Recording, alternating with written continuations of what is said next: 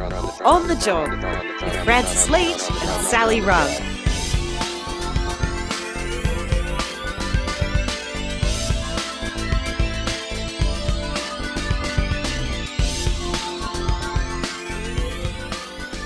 It's On the Job, the podcast all about making your working life better. My name is Francis Leach. My name is Sally Rugg, and not everything I say on this podcast necessarily ref- re- re- re- re- reflects the beliefs and values of my workplace. Not everything I say will sound like a 12 inch remix from the 1980s, like Sally did just then. How you going, Sally? Yeah, I'm really good. Um, yeah, it's been a wild time in Parliament, in politics, which is sort of like my happy place, I suppose. Really? Yeah, I, like I'm. Are you a QT watcher? Are you one of those people on Twitter that hashtag QT like, that gets in the conversation about question time? Every time people talk about like the what is it? What are the film awards? The Golden Globes. The Golden Globes, there's the Oscars, the Oscars, sure. the every Logies time- here in Australia. Yeah, yeah, that's what I said. But every time people talk about that, I'm always like, well, sure, but has anybody actually watched Senate estimates? It's so good. And uh, let, us just you know sidebar this and have a chat. Penny Wong, leading Senate estimates performer of 2020 and the last few years, she is the queen of grilling bureaucrats and uh, and government uh, uh, senators. Is she the one? Is she number one on the charts? Is she like the sort of like the uh, Naomi Osaka of uh, of the Senate estimates world? Are you saying we should have a red carpet awards ceremony for Senate estimates? Because I think that would be a really good idea. Can we, pay, can we get that on pay per view? Imagine all the nerds that have watched that. I'd watch Wouldn't that be a sure. party you don't want to go to? Hey, why don't we run this by this creative idea by our first guest? Because she knows a little bit about creating art, creating community around art, creating performance, and also sort of like telling me in like really cuttingly, brutally honest ways whether my ideas are good or not. So yeah, I think we should bring her on. Let's do it. Let's catch up with Maeve Marsden.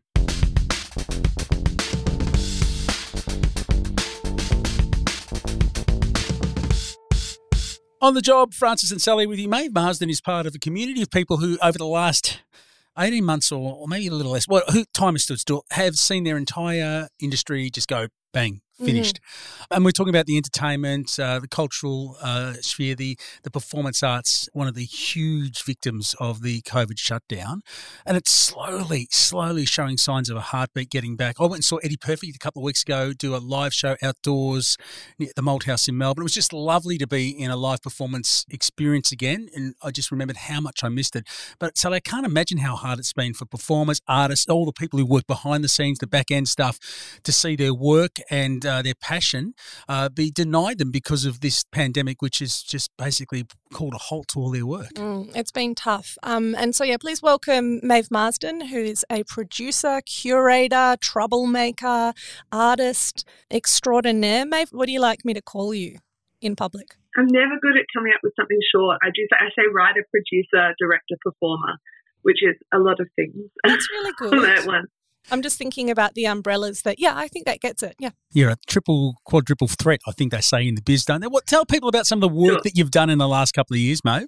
Yeah. So look, I mean, part of the reason I do all four of those things is that the Australian industry is relatively small, and if you do a lot of different things, you can make it a full time job. But it's also because I have lots of different interests, and so I produce a t- talent. Thanks, Val. Um, you're very supportive. Um, I produce a storytelling night called Queer Stories that's been running for about five years and has a podcast attached to it, which is an LGBTQI plus storytelling project. I write theatre, so I've just finished a play. I'm waiting to find out if that's going to get programmed. I direct theatre and cabaret, and I've toured a lot with sort of small scale cabaret theatre productions. Prior to COVID, I was touring internationally each year with those shows as well as around Australia. And then I get asked to, as Sally said, curate stuff. So events or mini talks and ideas festivals I've done. So I think that kind of sums up the different work I do across those jobs. But yeah, it's annoying. I've never come up with a real catch-all that quickly tells people what I do. So, give us the temperature of the arts industry at the moment as we go into the second year of living with COVID, and you know the promising signs of vaccines and having some sense here in Australia. At least we've got the virus under control for now.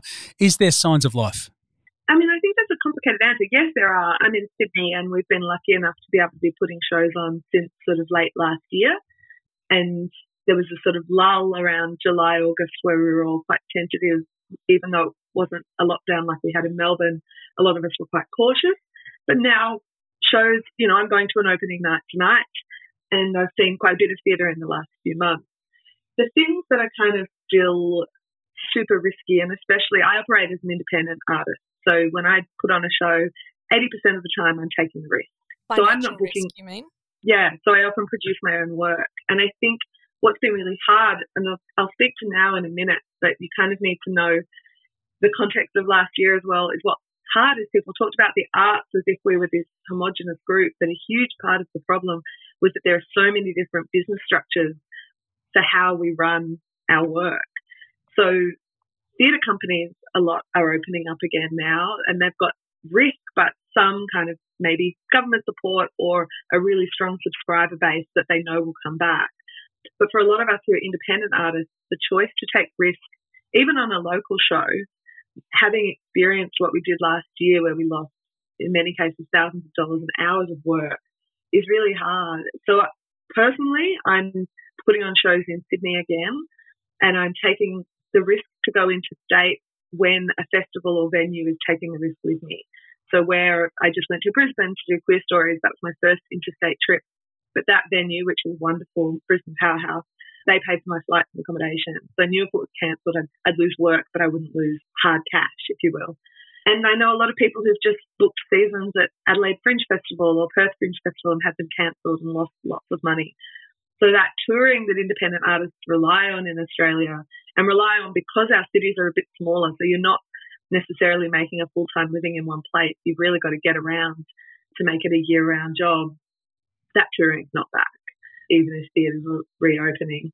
Um, so that's really tough. And we're in this in between zone where people are like, oh, you must be able to get back to work. But all the theatres are also at 75% capacity in New South Wales. So that's 75% of the income and the costs aren't less. I can't pay all my performers 75% of what I used to pay them. So I'm ultimately paying myself less. So it's tough. It's, it's open and that's exciting and it's really nice to be with audiences again. But the actual circumstance of what it's like putting on theatre at the moment is still really hard. And obviously, the cost and the impact on artists like yourself and sort of artist businesses like yours is huge. I think what we don't talk about as much as we should as a community is the cost of that to our communities, like the impact being felt by people. The arts isn't just the ballet that you might be lucky enough to go to once a year, once every five years, or you have no interest in it or whatever. The arts are all around us, and it's what I think sort of stitches our communities together and shapes and tells our stories, the stories that we tell each other.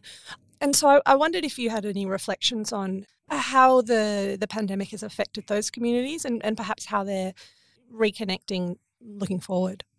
I mean, it's quite interesting. I had a huge fear that when we started to put shows back on, people wouldn't come. They'd either go, oh, you've been live streaming them now, I can stay home, or they'd be too pressed financially because it's not just the arts who've been hit. But actually, the couple of shows that I have put on have sold more tickets than we were before the pandemic. So the eagerness to come back and be in art spaces is really, really strong, which is really heartening because sometimes as an artist you can feel, am I just a bit self indulgent? Do they really want me? But um, it seems that people really, really do want those spaces. And I mean, yeah, a lot of the work I do is queer work. And so for queer community, our arts events are a double whammy of something inspiring and a chance to see stories like ours, which are not always on the main stages or on screen, but also a place to meet people and a place to connect to community. And I know for those audiences, the loss of queer events and arts events has been massive, massively felt. But broadly speaking, yeah, you're right. It's a way of community to come together, a way for us, the arts are a way for us to reflect on who we are. And a lot of the work that I like going to and making is quite political. So it talks about the present moment and not having that ability last year. I go to a lot of about. As an audience member, I found it incredibly hard not to be able to go from a regular shows. So yeah, it was a real loss, and it was really tough that that industry wasn't recognised. By the government in some of the funding options. We spoke with Sean Richards, uh, who is a tour manager for the band Midnight mm. Oil and Cold Chisel and uh, other big Australian mm. touring acts earlier on the podcast about the experience in the music industry and how a lot of his contemporaries, a lot of his colleagues really suffered both emotionally, financially, and physically as a consequence of losing their work and, and losing the ritual of work and the connection that comes with it. How's it been for people in the performing arts area? Look, similar. I listened to that episode and I really connected with a lot of the things he said.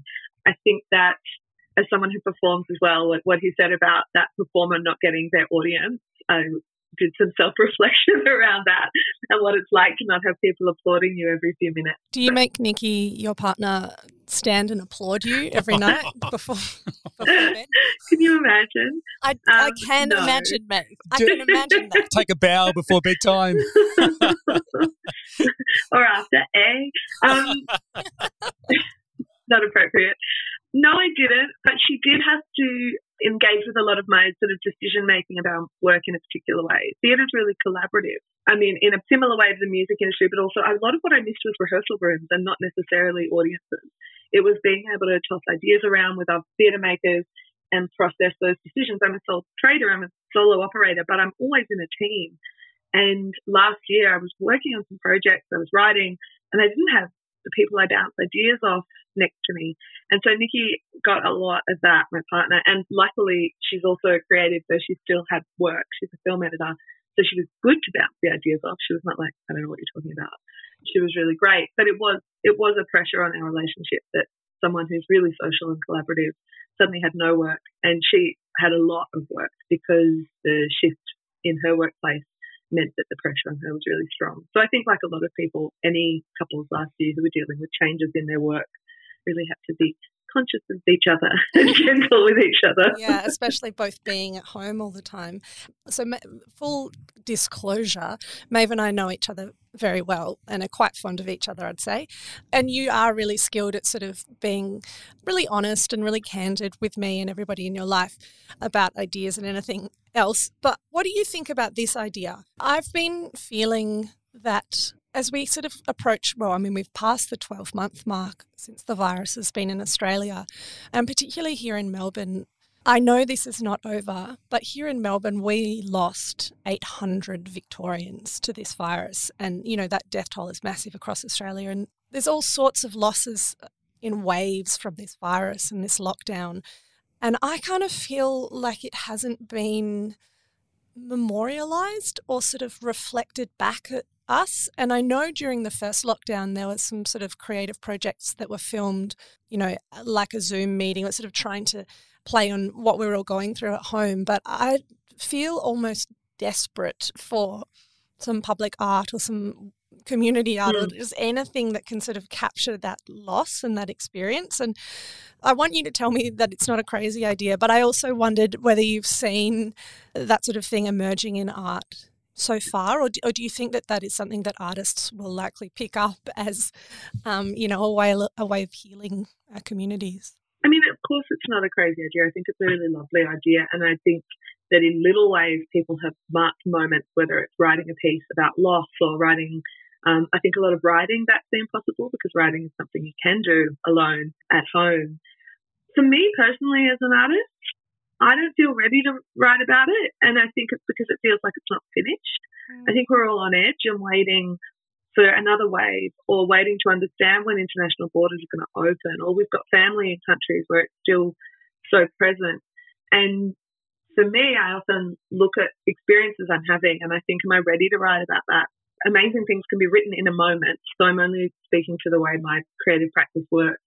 But I kind of want to be able to use a bit of hindsight if I'm if I'm doing something like that. And I think with a memorial, like a, a concert or something like that, there'd be a real nervousness that you schedule it and then another wave would happen and you mm. sort of go, mm. oh God, what are we doing? And so I think that might be part of it. And Australia in particular, we're in this weird position of constantly having to like check our pandemic privilege where we're like, it was terrible in Melbourne, but look at America or look at England and we're in this weird space going, mental health impacts have been bad, the economic impacts have been bad. We lost a lot of lives, but we're always having to go, oh, but we're so lucky, oh, but we're so lucky. And I think that leaves us in a strange position where we don't know how to mark what's happened and we don't know quite how to talk about it sometimes, even though everyone seems to be talking about it all the time. I think creatively that's hard to know exactly what note to hit. You're so I, right. I personally. And also, I wonder, as you were speaking, I thought, oh, God, maybe this is also coming from a bit of wishful thinking from me, being Mm. like, we can mark the end of this now, right? Like, we can just tie a ribbon around this and say goodbye. But Not quite yet. What about the, the community itself and, and getting organised to look after one another? I know that uh, you know the theatre community, is, for instance, is pretty tight. Usually in cities, a fairly small cohort of people who all know each other and work together. And when the bottom fell out from underneath the uh, the theatre industry and from the performing arts industry, was there a sort of natural, organic coalescence around that to actually look out for each other and set up networks to check in on each other and support one another through that? How did that play out? Yeah, look, people were, and people were connecting. And I can only speak personally that I had a kind of strange reaction at the start of everything, which is still kind of weird for me to know quite how to talk about, which was that I really retreated from everyone, from work and from friendships. I didn't want to do Zoom stuff. I didn't want to live stream my shows. I'd had a really tough couple of years professionally and personally before it happened. And it's quite strange, like in lots of ways, 2020 for me was exactly what I needed because I've been working incredibly hard in some really difficult circumstances. And so having all my work cancelled so that I had to just work on my physical and mental health for a little while was oddly good. That sounds terrible. So I actually didn't connect with a lot of those things at first because I really just needed some space. And then as the year progressed, I started to, and it was really lovely. So after about six months, I started to connect with individual artists and, and kind of see what was happening. And what was really heartening for me wasn't necessarily those individual networks, or though they were happening, but it was seeing theatre companies and festivals start to adapt their models and their ways of thinking. We've had a sort of system for a long time where independent artists kind of participate in fringe festivals and put their work forward and take on so much risk themselves, and often with very little mental health or financial support. And I started to see people who still had jobs in things like Sydney Fringe Festival um, or other festivals interstate going, oh God, what can we do? And they were, you know, working so hard trying to get funding so that if we wanted to put on work with them, streamed or otherwise, if there was less risk to us. And they were putting on, you know, workshops and sessions. And that for me was really heartening. And I think that's going to carry through some of that shift of going, actually, the artists who make the work that makes our living and that keeps this going have for a long time been taking the risk. The industry wasn't fine until COVID. Like there was huge problems in terms of how it was all being managed. What I found most supportive was seeing a reckoning around that and seeing people work that out. And now as I start to do work again, I'm noticing that the venues and theatre companies I'm talking to are really trying to be supportive and really trying to go, well, how can we make your work easier and how can we make your risk less? And how do we support you to write all these COVID plans you suddenly have to write? Because I'm really interested in what's happening now and all the adapting we're still having to do. So that's the support that I found heartening rather than the individual network. Mm. And also, just on that, perhaps our listeners will recall that at the beginning of the lockdown and when it became apparent that so many artists were being pushed out of the JobKeeper safety net, there were huge community fundraisers, which I thought was really heartening. But there's also any sort of private fundraiser, I always feel a little bit like, God, like it shouldn't be on us. Artists should be included in the safety net that we all contribute to. Mm. The fundraiser stuff was kind of interesting to watch because, you know, Support Act and, the, and there are other organisations that were there for crew. But I really felt for all the people who had lost jobs in the arts but weren't artists with a public profile. Like I saw my Patreon get extra support, but that's because people know my work. But there's so many people in the arts who can't go to their audience and say, "Hey, donate to my thing," and they they weren't in a position to to do swift fundraising like that the way you know performing artists are. So I really felt for the whole ecosystem, and and luckily organisations have sprung up to support those kind of back of house people as well. What's your next production, Maeve? Oh, I'm directing a show later in the year in Sydney, but it hasn't been announced. But that's what I'm really. Well, that's what you working hear hard on. You're And here on on the job to make that. No, I'm just joking. so you got something in the pipeline Yeah, ready to go. Yeah, look, I, I took a bit of time next year to really pitch, last year to really pitch other work. So I'm directing a musical for a theatre company in Sydney that's exciting. And I'm starting to do queer stories events again around the country, which is lovely. Before we let you go, we're going to workshop the idea we started with, Maeve. So, question time. Okay, maybe we can't do anything of that. Senate estimates, maybe not a musical, but we could have an award ceremony, and I've come up with a name. Mhm. We call it Bestimates. Yeah, Senate Bestimates. Senate Bestimates, and we work out a way to turn it into a television event to hand out the best award for grilling of the year. Best interrogation. You could have like best uh, sarcastic quip, most explosive argument, like Bridget McKenzie and Janet Rice two weeks ago. Oh my God. What do you think, mate? Can we get, um, I reckon it sounds like a great idea, but I think we should get some actors and comedians some work and have them recreate Oh, Senate estimates. Yes. we're onto I something. I think that would be more entertaining because who I find award shows deathly boring. But if we were actually getting a kind of live sketch situation happening with all the comedians and actors who've lost work, Mhm. then we're really talking. We I'm thinking onto Anne, something. Anne Edmonds as Senator Bridget McKenzie. She'd nail it. Nina Oyama as Penny Wong. Oh my gosh. We get our mate Doug Cameron back for a, for Oh, a yeah. walk-on cameo. Hey, Maeve, thank you so much for joining us. And everybody listening who loves Maeve as much as I do, do check out her website, maevemarsden.com. Uh, you can find her on social media where all her upcoming gigs and projects will be for you to buy some tickets and bring your friends to. See you, Maeve. Thanks for having me. Maeve Marsden with us here on the job. Uh, Sally, thank you again. Uh, and we will do on the job next week. Uh, remind people at Sally Rugg on your socials. You'll find Yep, Sally there. It's me. tweeting away and posting. And uh, don't forget to give us a rating on iTunes or whatever podcast platform that you are using so that we go up the charts and people discover us. We really appreciate that. And uh, you can also, uh, you know, get on the Facebook page, just search on the job and send us a message there if you want. And we'll catch you next week. Bye.